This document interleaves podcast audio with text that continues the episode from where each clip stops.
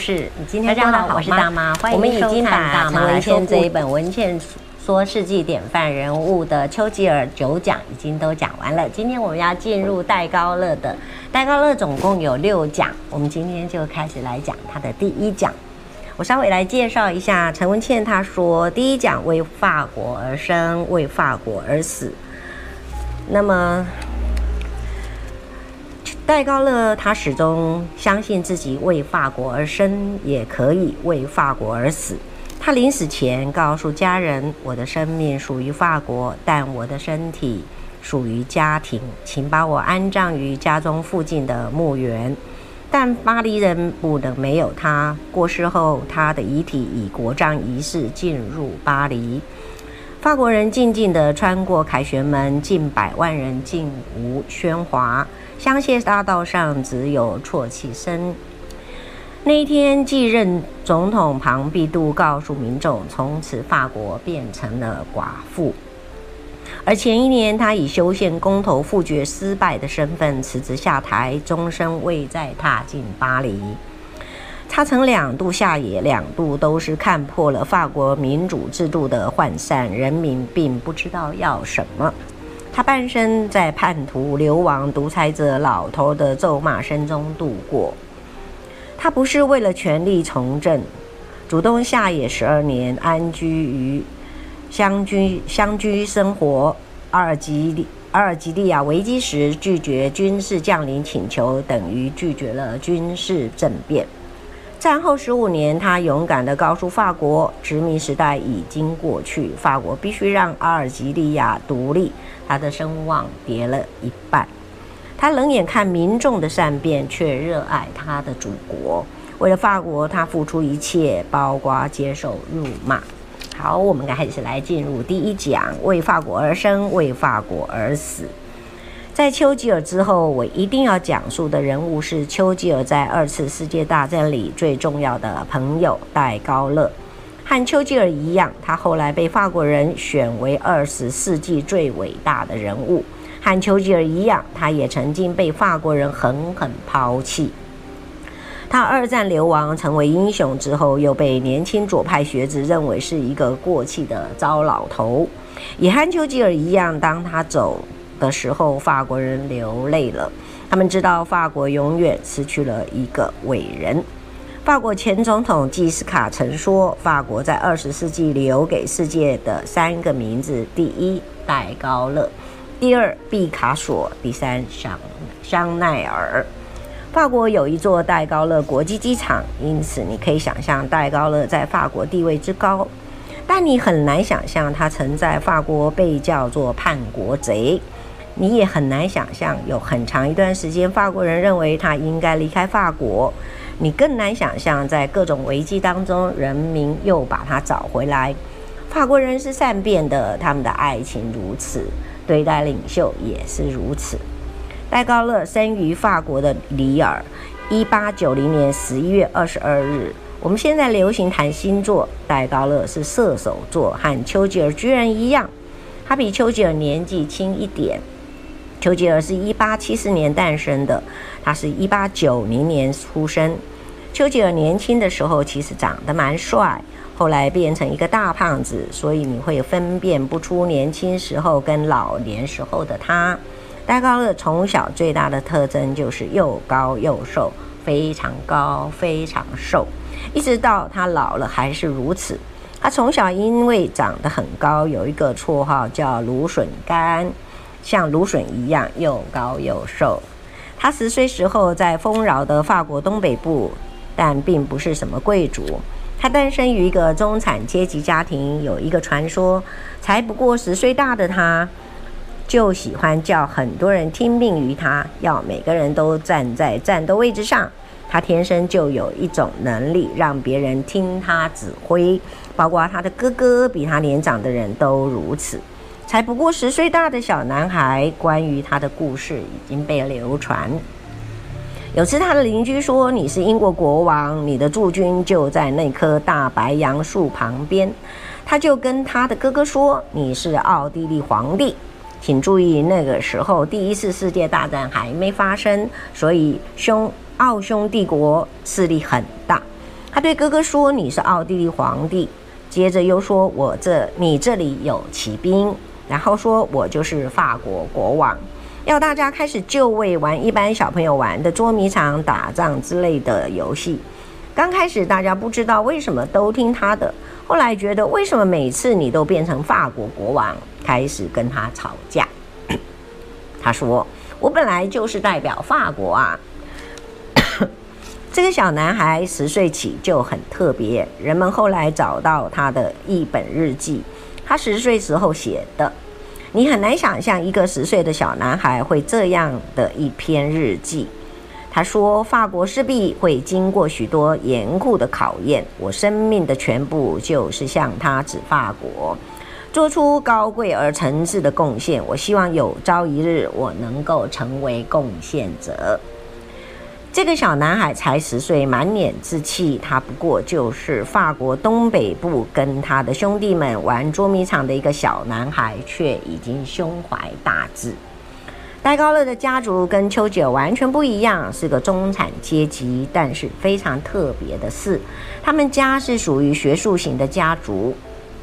戴高乐的祖父们是历史学家，他们对于法国历史有特殊兴趣，经常讲一些英雄先贤们的故事给孩子们听，给孙子们听，这深深影响了戴高乐。他也常常聆听父亲亨利·戴高乐提及他早年服役于法国陆军，参与1870年普法战争对抗普鲁士，也就是后来的德国的事迹。亨利描述他在1871年法国战败投降时，个人感到非常羞愧。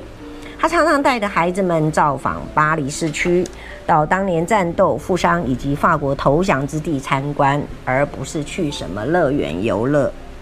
戴高乐的母亲与让娜·马约本身也是一个有法兰西斯荣誉的信仰者。他们虽然都是中产阶级，却把整个历史脉络放在给孩子们的教育里头。戴高乐的母亲常常告诉孩子，当1871年法国投降时，她是如何伤心与痛苦。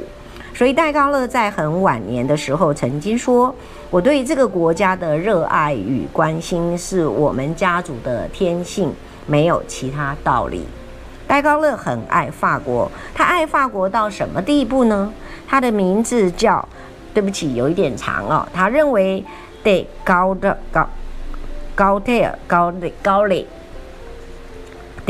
跟高卢法国国民是一样的，所以连他的姓氏都告诉他，他血液里流的，他的一切都就是要为法国牺牲。他的父亲在戴高乐5岁的时候就教他法国历史。戴高乐年少的时候喜爱阅读伟大的哲学，这点跟丘吉尔很像。丘吉尔就算是不爱读书的贵族，后来他可以成为一个非凡领导者，共同点都是他们喜欢阅读历史和哲学书籍。戴高乐最喜欢的偶像，第一个是柏拉图，然后是康德、哥德，还有尼采。戴高乐从小有一项特质，他只喜欢以他自己方式锻炼脑力，包括阅读历史和哲学。他常常搁置老师交代的作业，但是花非常多的时间背诵长篇的法国文学、希腊语的诗词以及拉丁词语。我后面会告诉各位戴高乐多么有眼光，他看到了德国的崛起，后来还学了德文。然而他的成绩很平庸，因为学校规定的功课不见得他愿意照做。他有自己的学习方向，年纪轻轻就如此，这是高中时期的戴高乐。我常讲，如果小时候都是第一名毕业的人，这个人到底是最杰出的人，还是只懂得规规矩矩按照别人分配给他的工作的一个填充物呢？以丘吉尔跟戴高乐的例子来说，两个人在学校都成绩平庸，因为戴高乐在高中时功课太普通了，所以他想要去念全法国最好的军校，这也跟丘吉尔一样。他们不是去念什么高等行政学院这种优秀的法国领导学校，或是牛津大学，他们都念军校，叫圣希尔军事专科学校。可是因为成绩不好，所以也跟丘吉尔一样，得先去念军事预校。在军事预校里面，戴高乐也是特立独行，惹来一堆麻烦。他想要念的圣希尔军校，等于是美国的西点军事一样，必须服从命令，什么事情都得自律，要求非常严格。这当然不符合戴高乐的个性，对于一些规章他觉得很合理的就遵守，但没有意义的他就不理睬，所以他常常没有办法通过检查。他的同学常常期盼说，下次戴高乐又要被老师逮到什么事，好看他罚站。因为他很高，而且他都会搬出一堆道理出来，所以即使被发现的时候，他还是同学们心目中的领袖。这是戴高乐从小就很特别的地方。因此当大多数的毕业生都毕业了，按照法国传统，当从圣希尔军校毕业的时候，都会得到一个军事的军阶，中士的军阶。戴高乐却只得了下士的军阶。不过那个时候，他的老师在圣希尔军校里被称作队长，已经看出戴高乐的特别之处。有人问他的老师说，为什么你只给他下士军阶？这位队长说，这有什么关系？这个人将来会成为参谋总长。戴高乐有一句名言，在这里作为一个鼓励所有人找到自我的一段故事。困顿反而会吸引有个性的人，当一个有个性的人迎向挑战时，他会更深刻地了解自己，找到自己。从圣希尔军校毕业后不久，他就碰到一个可以为国效劳的机会。1914年第一次世界大战爆发，他24岁。随着后来非常有名的贝当第33团到了中东战场。这个第33团非常有名，在第一次世界大战的时候，贝当号称为是全法国陆军校里面最勇敢的团队领袖。戴高乐也希望自己成为这个33团里头最勇敢的战士。他乐于冒险，贝当是如此，戴高乐也是如此。不过33团的人当时都说，我们看到了贝当和戴高乐，心想我们大概无法活着打完这场战争，因为这两个人实在太疯狂了。戴高乐参加33团军团才没多久，腿部就受重伤，被送到后方军医院疗养。体能一恢复，又立刻回到战场。很快的，他又受重伤，又被送到医院。但是他实在很不耐待在后方，所以即使医生还不允许他回到战场。他的伤势根本还没有完全恢复，就逃出医院。他真的是用溜的。他告诉有人说，你帮我守住这个病床，然后就翻过围墙逃掉了，又重返战场。最后一次重返战场的时候，他参加了一场非常著名的战争。这场战争让法国伤亡30万人，叫凡尔登之役。在那次战役，戴高乐碰上激烈的近身肉搏战，他被德军刺刀杀伤，也被手榴弹的碎片完全打晕。醒来时候听到的都是德语，他从此被困在战俘营，想尽办法逃出去好几次。他逃了几次你知道吗？我可告诉过各位，丘吉尔曾经逃亡，后来他成为战地英雄，然后才从政。可是那时候丘吉尔是在南非，那些布尔人太好对付了，要逃出德国人的魔掌可不简单。戴高乐一共逃了5次，他是绝不会被命运绑住的。从他的逃狱方法也可以知道这个人的胆识和机智。有一回他故意让自己受伤，因为他认为医院比战俘营容易逃亡。他吃了小苏打使皮肤变黄，军医误认他得了一种黄曲病，赶快把他送到医院。但是他长得太高了，逃出医院以后很快的就被逮到。这跟丘吉尔不一样，丘吉尔那时候并不高，而且还没有长胖。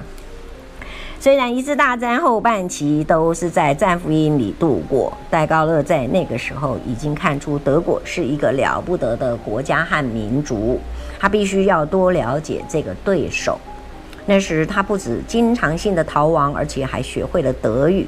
他每天紧盯着德军发给战俘的报纸，了解战况发展。就算是战俘，他可不浪费时间。他开始从报纸学德语，有时候会写注解、眉批，而且还会与俘虏同伴们讨论战术和战争理论，也会向狱卒请教德语怎么念。这个人就是不会浪费他的生命。由于他多次企图潜逃，最后德军把他移送到德国监狱里的重刑犯牢房。其实以他的地位，根本不应该关到那里去。可是这件事对他的人生太重要了，为什么呢？因为跟他关在一起的人都是全欧洲最勇敢的战士，非常的重要。戴高乐不止不害怕，还好高兴，因为他可以抓住机会认识这些重要人物。这里头包括法国空军战斗英雄，名字叫做加洛。戴高乐问了他很多问题，包括飞机在未来战争中的巨大潜力。他在那里也认识了苏联红军元帅图卡哈切斯基。戴高乐在那时了解关于俄罗斯所发展的所有事情。我为什么讲这些故事呢？因为没多久一次大战结束了。1918年11月11日，当戴高乐被释放的时候，他已经认识这些人，知道空军的重要性，也学会了德语。一个人从小不是自命不凡而已，他会使自己成为不凡。尽管成为俘虏，他抓住任何学习的机会。这个人太特别了。各位观众朋友，希望你喜欢，也敬请期待我们开始的戴高乐第2讲系列。先祝福你有一个好梦，大家晚安。